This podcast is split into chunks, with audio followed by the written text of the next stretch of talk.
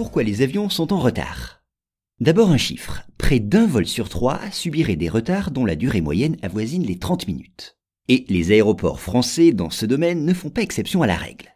Des raisons bien identifiées expliquent ce manque de ponctualité. Les voici. D'abord, la croissance incessante du nombre de vols, notamment dans les périodes de pointe.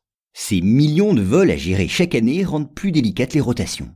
En effet, les avions font des allers-retours. Et durant l'escale, il faut faire descendre les passagers, vider la soute de ses bagages, nettoyer la cabine et faire monter les nouveaux passagers. Tout cela prend du temps et sur des millions de vols, cela peut accumuler du retard.